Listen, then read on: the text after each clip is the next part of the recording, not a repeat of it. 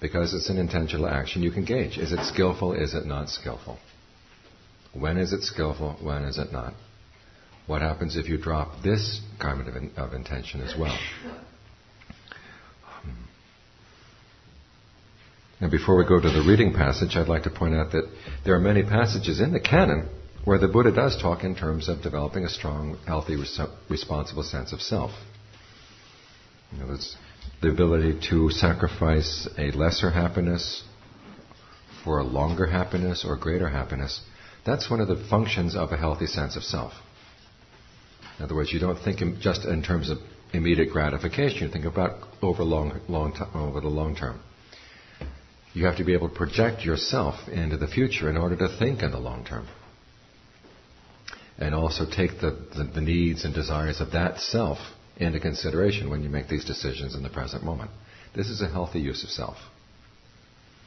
Or when you realize that you've, you've been causing problems in your own life and it's time for you to straighten yourself out, you can't help for other people to do it. That too is a sense, healthy sense of self. And the Buddha encourages that. In fact, if you look at his teachings on generosity, his teachings on virtue, teachings on developing goodwill as an object of meditation, they're all for developing a healthy sense of self. One of the reasons psychotherapy gets brought into Western Western Buddhism is we've dropped generosity and virtue. We haven't developed that healthy, healthy sense of self, and we just go straight for a, you know, an analytical meditation technique before the healthy sense of self has been established. This is why there's kind of the backup. Oh, let's go back and do some psychotherapeutic work to get that healthy sense of self going. Well, in the original teachings, that was provided by the teachings on generosity, the teachings on virtue, even the teachings on goodwill, because as the Buddha said, it's for your own for your own long-term welfare and happiness that you develop goodwill. This is what gets us started in on meditating. But he also points that there do come points in the practice when your sense of self starts getting in the way. We saw a little bit of this earlier. If you, when we talk about states of concentration, if you start defining yourself as, you know, the concentrated state, it makes it difficult to look at the concentrated state and see where you might get it more refined, or where you might develop it. If you get, a, say, to a particular state of infinite consciousness or nothingness and say, oh, this is my true self, stop. You can't go on because it's hard to analyze your true self. If you look at it instead in terms of an activity, you did this in order to get to that state. You tuned in to this level. We're talking. I was talking with one of you just now. As you get more and more accustomed to some of these states of concentration, it's like you're tuning into a radio station. It's always broadcasting. All you have to do is tune the knob just right, and you're tuned right in. And it seems totally effortless. But there is an element of intention there. The intention to go there and stay with that perception. The act of tuning in is an element of intention. You've got to recognize that. And there also is an element of intention that keeps you there. So if you're identifying with these things, you can't see them clearly. In fact, that's one of the reasons why the Buddha has you contemplate this whole issue of not-self. Now, not-self is not introduced only at the very end.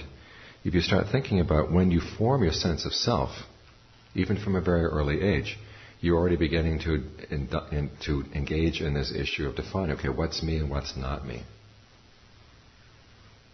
I mean, if, you, if there's a particular toy that's you or yours, or like my brother who, once he got his B M W, this is not just kids, he got his B M W, and as he said, it was like part of his spinal cord was plugged into that car when he drove it.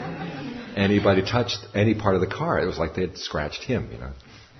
You hold on to this, this is yours. And, and as a little kid, you begin to realize, okay, if I if I identify with this little truck as mine, I'm going to be in trouble because my big brother also identifies it as his. Maybe it might be better just to kind of give it up. You know, strategic thinking. And this is how our sense of self is is perfect is is refined. It's through strategy. You know, what works, and when you hold on to things, if it makes you suffer, why hold on? And there are lots of things in life that we go through in life as we begin to grow up that we learn to drop our identification with that, drop our identification with this, because we see that if you hold on, you're going to suffer. So this is something we're doing already. What the Buddha does is take us, have us take that particular procedure, take it to a further degree. So when you get into good states of concentration, you already have been working on this issue of self-definition, but also learning how to strategize. In fact, one way of defining your sense of self is it's a whole bundle of strategies for happiness. Because in the Buddha's analysis of dependent core arising, you have feeling, and on top of feeling comes craving. And only after craving comes your sense of self. In other words, you've got a feeling that you either crave, it's a good feeling, you crave to have it continued. And the question is, how are you going to get that to continue? You begin to identify certain things in your experience as the things that will help you maintain that feeling. In other words, the producer of the happiness that you want. Or the producer of, if it's a feeling that you don't like, you want to have it done, okay, what, what do you have under your control? What is in your control that you can do to get rid of that uncomfortable feeling? So the sense of self is a strategy for happiness. It also depends on your sense of control, your ability to control the situation. Anything that's under your control, you say, okay, that's me, that's mine.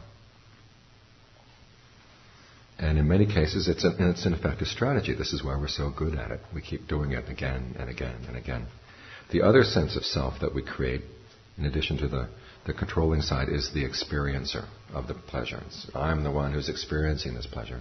You identify the pleasure as yours. Or you identify the pain as yours, if you're experiencing the pain.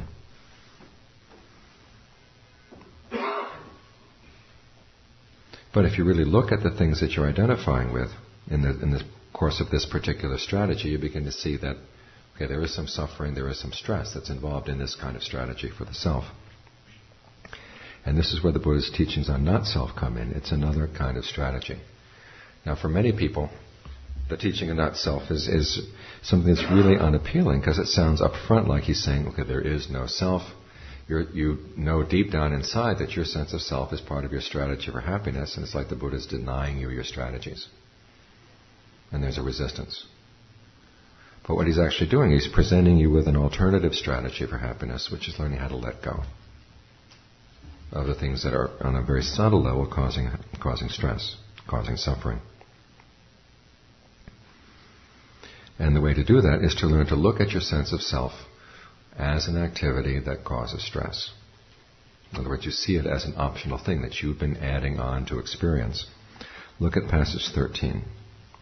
There's a case where an uninstructed, run-of-the-mill person assumes form or the body to be the self.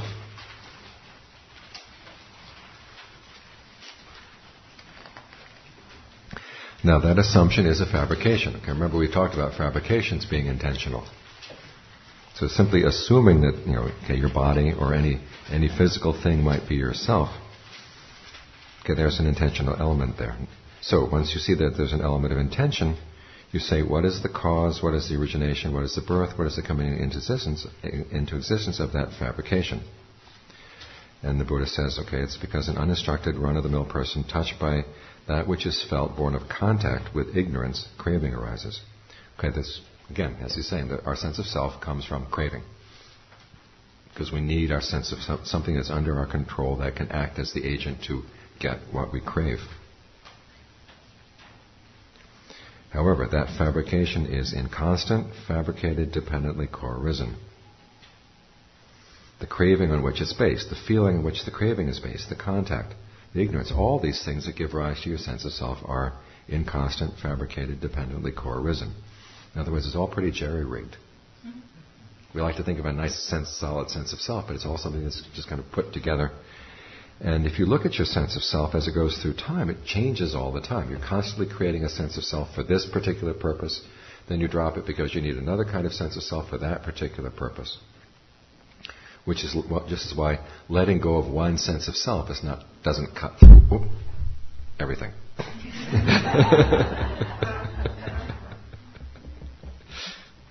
Monks are supposed to sit very demurely. I'm sorry.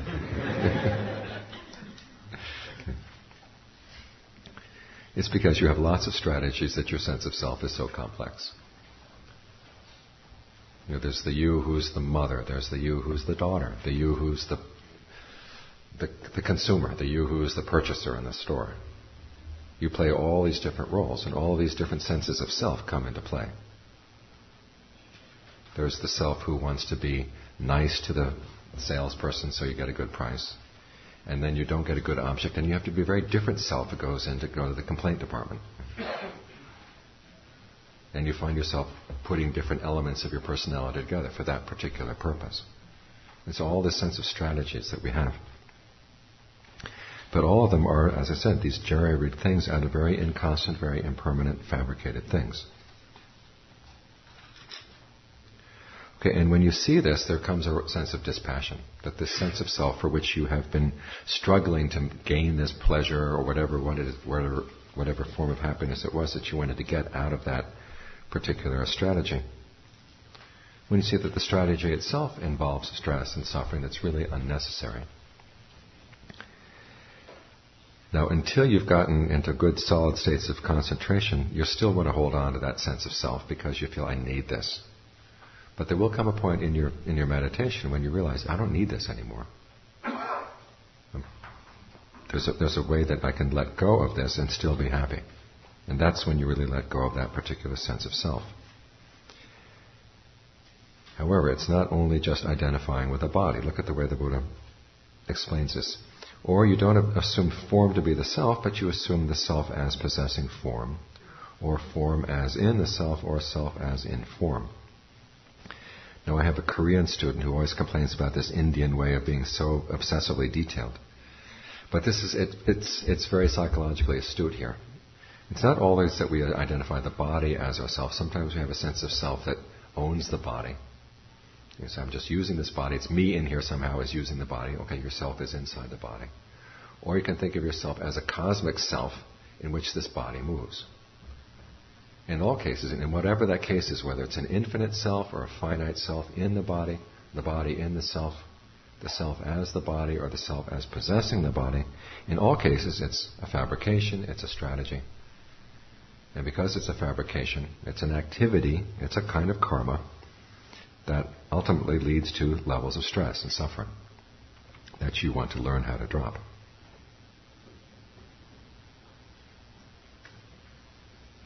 And one way of learning how to drop it is just looking back at where does this particular sense of self come from, and you see that it's put together.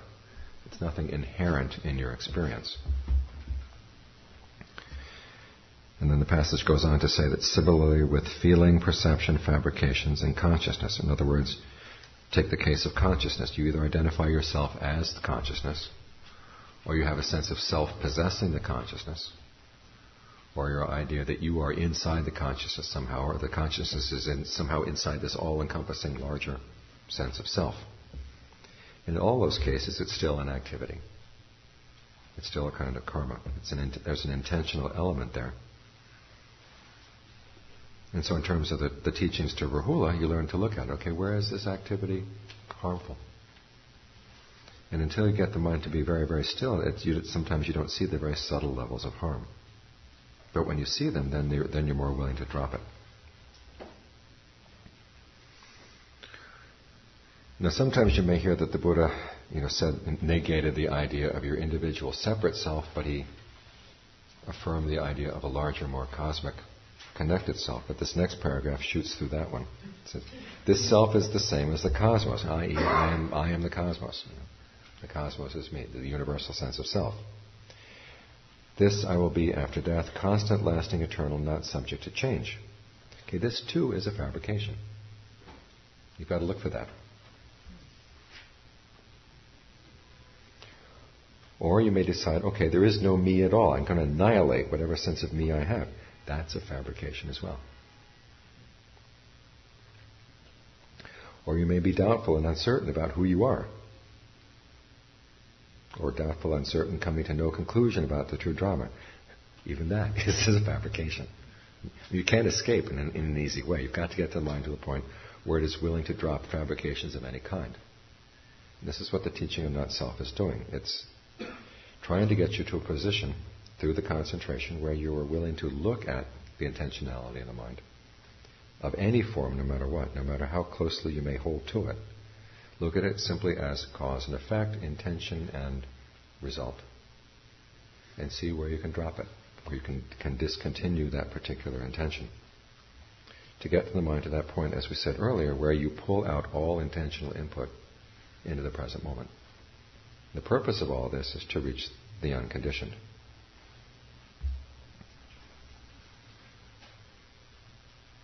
So in this issue of the relationship between not-self and karma, the issue is not so much, okay, given that there is no self, what does the karma, what receives the karma? Switch it around, okay. Given that there's karma, how does it, how does your sense of self fit into this? And it is a type of karma.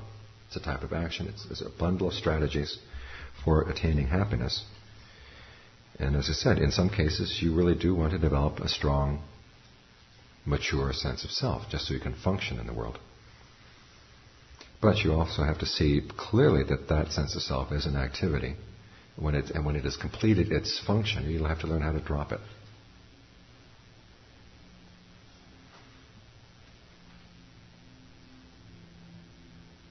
And this is what the not-self strategy is for, that no matter how you define a sense of self, even if it's cosmic or connected or whatever, you still have to realize that's a fabrication, and because it's a fabrication, it's going to result in a certain amount of stress. So you want to drop that as well. Now, as for the Arahant, who has totally attained awakening, okay, he or she is able to use the sense of self when it's useful, but also put it down, because it sees clearly that this is an activity. And as, as Arahants dealing with activity, okay, there is no karmic consequence to their activities. Their intentions are all skillful. But as the Buddha says, they've They've learned how to act intentionally in such a way, but there is no karmic consequence. So they can use the sense of I when it's useful, put it down when it's not, and not suffer, suffer either way. And before we go for questions, I just looked at that. Who put this clock up here? Can I ask the New York Insight people? This clock has been telling me that it's eleven after two for the past two days. You know?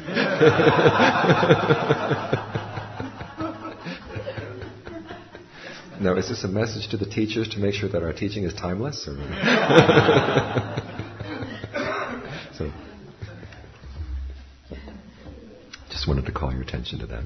Okay. Okay. Final passage, passage fourteen, then we open up for questions. Okay. Okay. This, monks, the Tathagata discerns. The Tathagata, of course, is the Buddha's name for himself. It either means one who has become true or one who is totally gone. that is gone to the deathless. This is what he discerns. It, it's, this is taken out of a context in which the Buddha is talking about his discernment about the limitations of different viewpoints. And he discerns that these standpoints, thus seized, thus held to, lead to such and such a destination, to such and such a state in the world beyond. Okay, in other words, you look at views of any kind as activities. Okay, where does this view lead? We talked earlier about, given our assumptions about you know, whether we want to see the world as totally determined or as totally chaotic, or you want to look at things in terms of the Buddha's teachings on, on, on karma and causality. Okay, there's a purpose in those views. Because the view itself is an activity. It's supposed to lead someplace. Because there's an intentionality in everything we think and do, even our views, not so much, you know, try, we try to be as accurate as possible when we take, make a view of the world. But even then, we, our view of the world has to do with our intentionality. In other words, take this room. If someone came into this room with the intention of destroying it, they would see this room in one way. If someone came in with the intention of fixing it up, they would see it in another way. If someone came with the intention of let's have a party in here, they would see the light fixtures or whatever. They would focus on different aspects. Because there's no concept that's going to cover all of reality. All of our realities have to do with our pur- our purpose with dealing with whatever that is. And so the Buddha's pointing at this. Okay, no, no matter what concept you have, it's got an intentionality. So this is one of the reasons, as I said earlier, why you'd want to develop the the, booze, the views that the Buddha proposes, is because the intentionality is to put an end to suffering. But even then, okay, you, even that view, you discern what surpasses the views, and yet sur- discerning what surpasses them, you don't even hold to that act of discernment. In other words, you see your discernment, your understanding, your wisdom. That too is a kind of karma. Again, it's a tool. You use it for its purpose, and then you put it down. Discerning that, you don't hold to that act of discernment, and as you're not holding to it, unbinding is experienced. So even when you great, gain great understanding or great wisdom through your practice, you have to learn how to put the wisdom down, because it too is an intentional act. It's there, it's supposed to serve a purpose. My, one of my teacher's basic instructions was, when you gain insights in your meditation, don't jot them down. Don't try to remember them. He says they're there to do the work. If, you, if they do their work, make a change in your mind, you don't have to remember them. If they don't make a change in your mind, they're obviously not right. Put them down. So let them do their work, and then if they really are valuable, they'll stick with you. So whatever great insights you get, you don't have to memorize them. Let them do their work and then let them go. So they too are an activity. Okay. Okay, knowing for what they are, the origin, ending, allure, and drawbacks of feelings, along with the emancipation from feelings, the Tathagata, through lack of sustenance or clinging, is released. Okay, this applies to all activities in the mind. When you understand where they come from, how they end, what their allure is and what their drawback is in terms of their being, you know, there's an intentional element in there. And then you also see the emancipation from that particular intention. That's how you gain release. So it's in this way that the The teaching on karma goes, you know, from the very beginning of the practice. Everyone knows that, you know, karma is, you know, kindergarten Buddhism. This is what you teach kids, the principles about karma, about how to be responsible. But the same principles go all the way through to release. It's, there's not a, a point where you drop the one, that teaching, and go to something else. And it's because they go all the way to release that this gives value to our basic instructions on how to be generous, how to be virtuous. Because the qualities of mind that you develop in being generous and virtuous and learning to look at your intentions the way the Buddha taught Rahula to look at his intentions, those go all the way through to the point where even when you gain discernment into your sense of self, you see that too as an activity that has to be treated in the same way as any action. The discernment that enables you to see that point, that too is an activity that has to be treated as any other activity. And then you let them go. Okay, that's how you get from, to release. This is one of the reasons why if you ever want to explain the Dharma to anybody, start with those teachings to Rahula, and you'll see they connect to anything. All steps of the practice. So it's always good, I always find it useful to start there, because it's the same pattern that goes all the way through. You're meant to te- see even your sense of self, even your discernment, your states of concentration, whatever in the practice. These are kinds of activities. They're to be gauged, to be followed when they give when they're skillful and give harm, harmless results. But when you start seeing that they're causing harm, then you stop. And with the stopping comes release. Questions? Yes.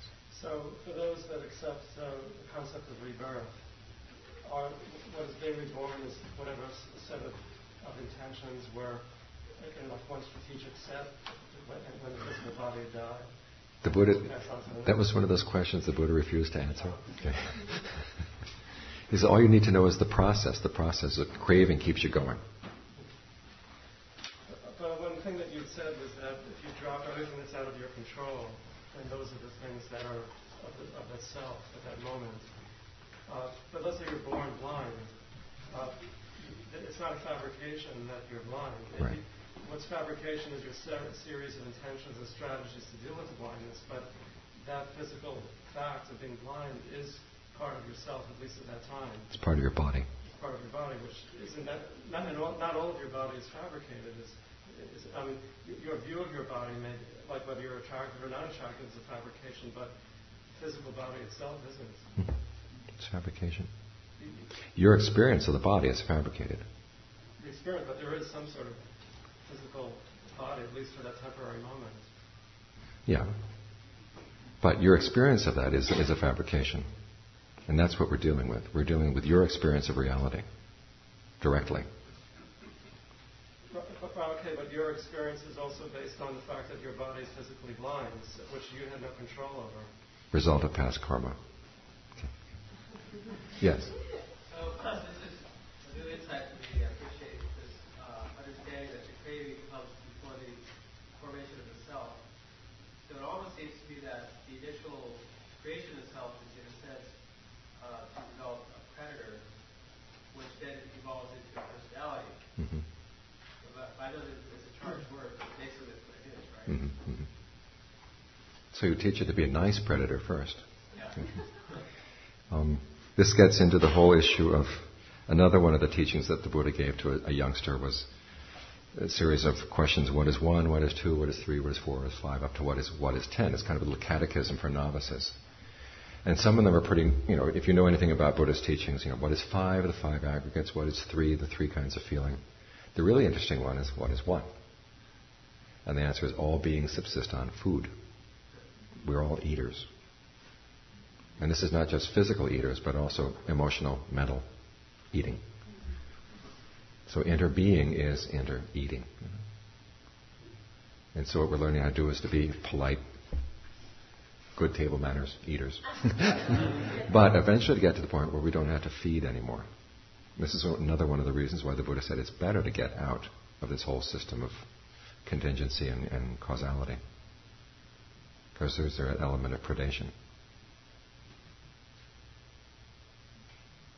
There's a question back there? Yes? Is it fair to say that um, a purpose of all of this is I ask myself what was my karma to be here this weekend? Mm-hmm. um, to, to reach an unconditional? Right. Just a, a little bit back to my question yesterday about the free choice, mm-hmm. about the idea of skillful intentions, so I'm trying to kind of bring some sort of closure to mm-hmm. myself here that, that to break through the patterns um, of all of this, to reach an unconditional. Uh, mm-hmm. Mm-hmm. The purpose. Mm-hmm. Now, if you don't want to go that far, the Buddha says he's got another array of other good purposes too, but this is the primary purpose.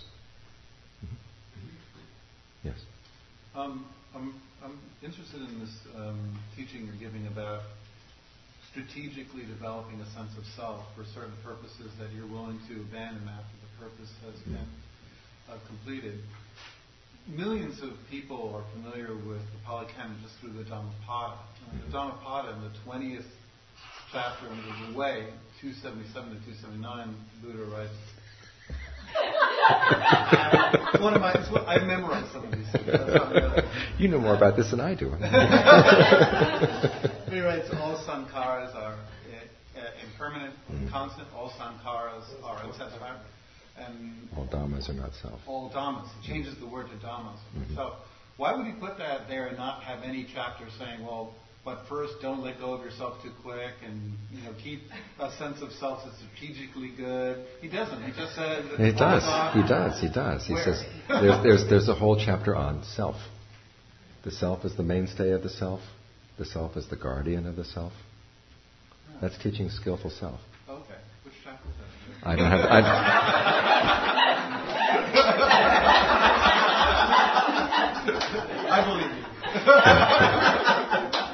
I believe you. Okay, but notice what he says in each of those verses. This is the path to purity. Okay, this is a path of practice. We learn to look at these things as inconstant, stressful, not self, because those are the things that lead you to want to let go. Now, the reason he says dhammas at the at the last one. Is that there is, it is possible to attain an experience of the deathless and to cling to it.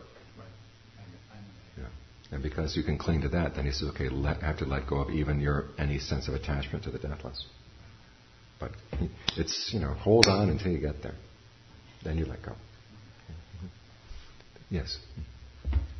Um, it seems like there would be more karmic merit in making skillful choices, just like uh, when you're in your mundane moments and in the, at the very end at death.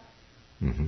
So why is there so much um, importance placed on that final moment? Well, it's, it's as you said, it's good to... There's more effort involved than just if it's just a regular old moment. It's mm-hmm. just like, you know, if you know this is this, then... It, it would be easier to make a big change or, you know, make some skillful choices. Well, if you, if you can develop that attitude that you're willing to let go, and this is something you have to develop over time, which is why, as you say, the, the moment by moment by moment efforts are actually more important. There is a, it's not in the Pali Canon, but the later, in the later tradition, they actually rank the, you know, the sort of the strength of your karma. And the strongest karma is either something is really, really good or really, really bad. We're talking about really bad. We're talking about killing your parents, killing an Arahant, wounding the Buddha, causing a split in the monastic sangha. And that kind of thing, no matter what happens after that in your life, you're bad news, okay? As for, you know, attaining states of jhana, okay, that's really, really good karma. Or if you attain any of the noble attainments like stream entry, et cetera, the lower levels of awakening, then it doesn't matter what your last moment is, that the force of that good karma will see you through. That's the strongest. Second strongest is habitual actions, the things you habitually do through life. If you're habitually generous, habitually virtuous, that's going to be stronger than your last moment. It's only third rank is your last moment karma, the state of mind then. Although if that's a strong karma, like in, in other words, you suddenly gain a noble, you know, noble understanding, okay, that wipes out everything else. And then it's just kind of random acts that you happen to do that were not part of your general pattern of behavior. Those are the weakest forms of karma in determining where you're going to go. But wouldn't the, the random acts, it seems like they would take more effort than at the last moment when you're feeling all that. Not pressure isn't the right word, but you know, you have the fire under you to do something. And most people, when they have the fire under them, will just grab on tighter.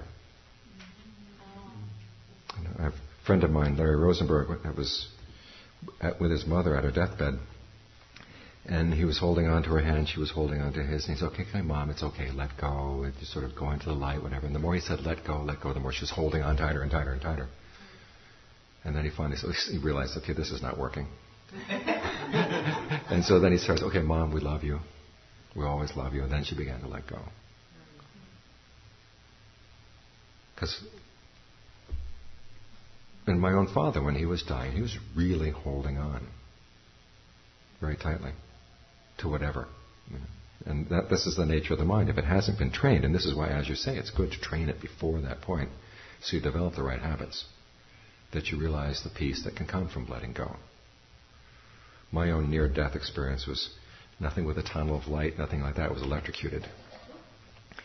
And to make a long story short, the first thing that went through my mind was, I'm going to die from my own stupidity. I should have checked.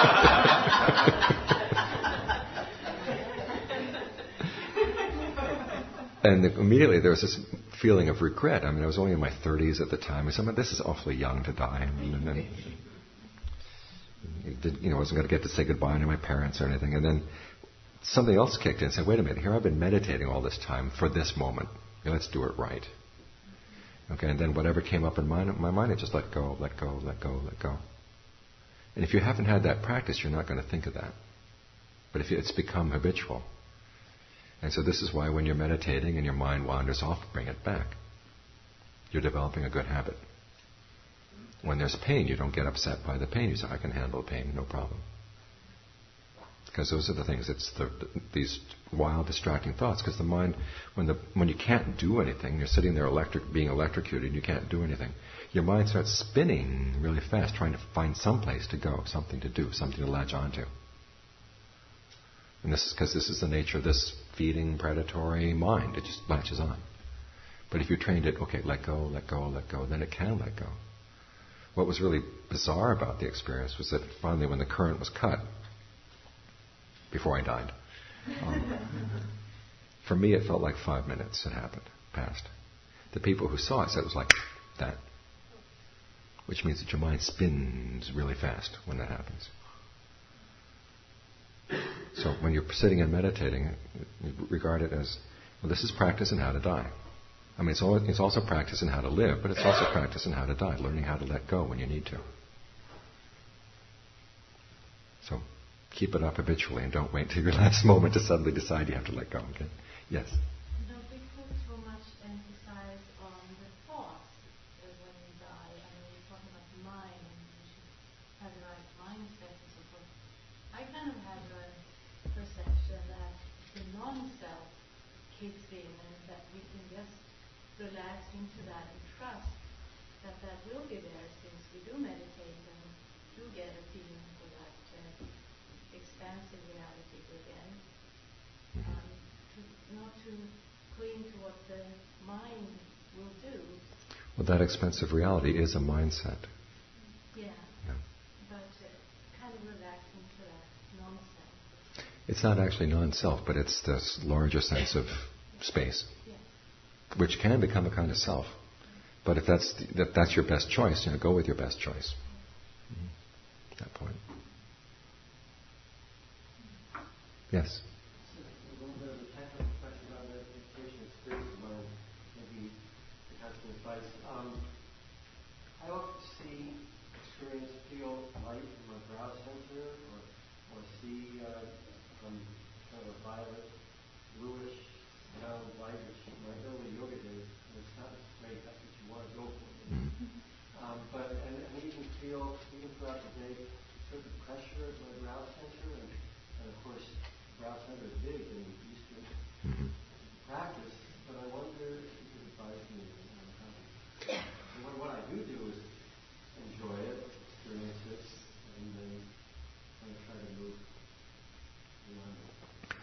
Two things. One, can you make it go away? First, you want to get it under your control. If you can make it go away, then make it come back. Make it big, make it small. Once you've got it totally under control, then bring it into your whole body. And see what happens there. Okay. Anything else?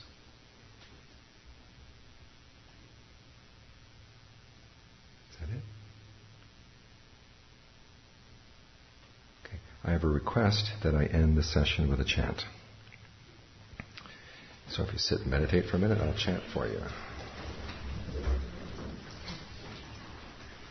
I want you to know how much I've enjoyed this.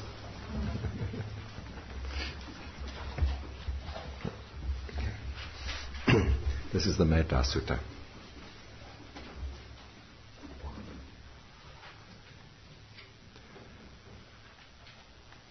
Namo tassa bhagavato arahato samma sambuddhassa. Namo tassa bhagavato arahato samma sambuddhassa. Namo tassa bhagavato arahato samma sambuddhassa. Karunya mata kusalena yantang santang badang abhisamecha. Sako ujuja suhujuja suvachocha samuduanatimani. Sandhu sango jasu bharoja apakicho jasalahu gavoti sandindariyo jani bhagoja abangam bhogole sunanugidho naja kurang samachare kinche yena vinyo pareyo pavadeyung sukhino wa kimino huntu simbe satta bhavantu sukhitata yeke chibana bhutate tasawatawara anavasesa Dinghawaye mahantawa manjimarasakanugatula Dinthawaye jadithaye chandure vasantiya vidure Bhutava sambhave siva sambe sata bhavantu sukhitata Nabaro parang nigobeta nati manye takata chinang kinchi Pyaro sanabate kasanya nanya manya sadukamichaya Mata yata niyam bhutang ayusa ekaputam anurake Ewampi samba bhutesu manasam bhavaya parimanang Metancha sambalokasming manasam bhavaya parimanang Mudhanga toja teriyancha sambatang averanga sapatang Ditanchalang nasinno va sayano va yavatasa viganamidho Etang satanga dhintaya brahma metang viharangi tamahu Ditenchanuppagama silawa dasnena sampano Kame suvinayangedhang Nahi jatunga pasayam borareti ti. Okay, I want to thank you for your attention. I hope that this has been a useful weekend. Okay, thank you. Um, There are more teachings on access to insight dot org.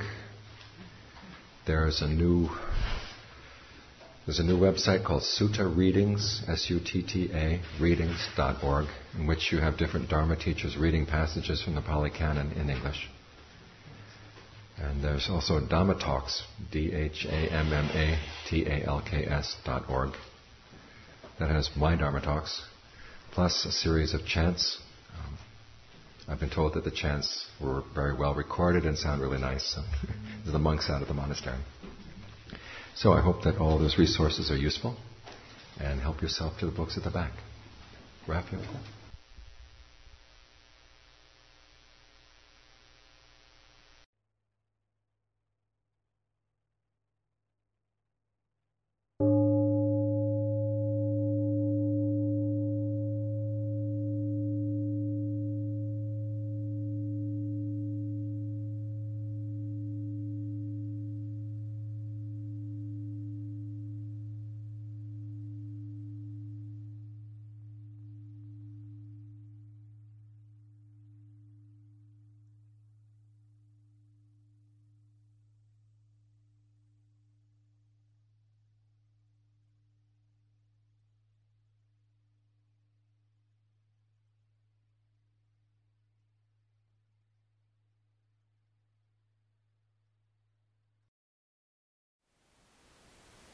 Thank you for listening. To learn how you can support the teachers and Dharma Seed, please visit dharmaseed dot org slash donate.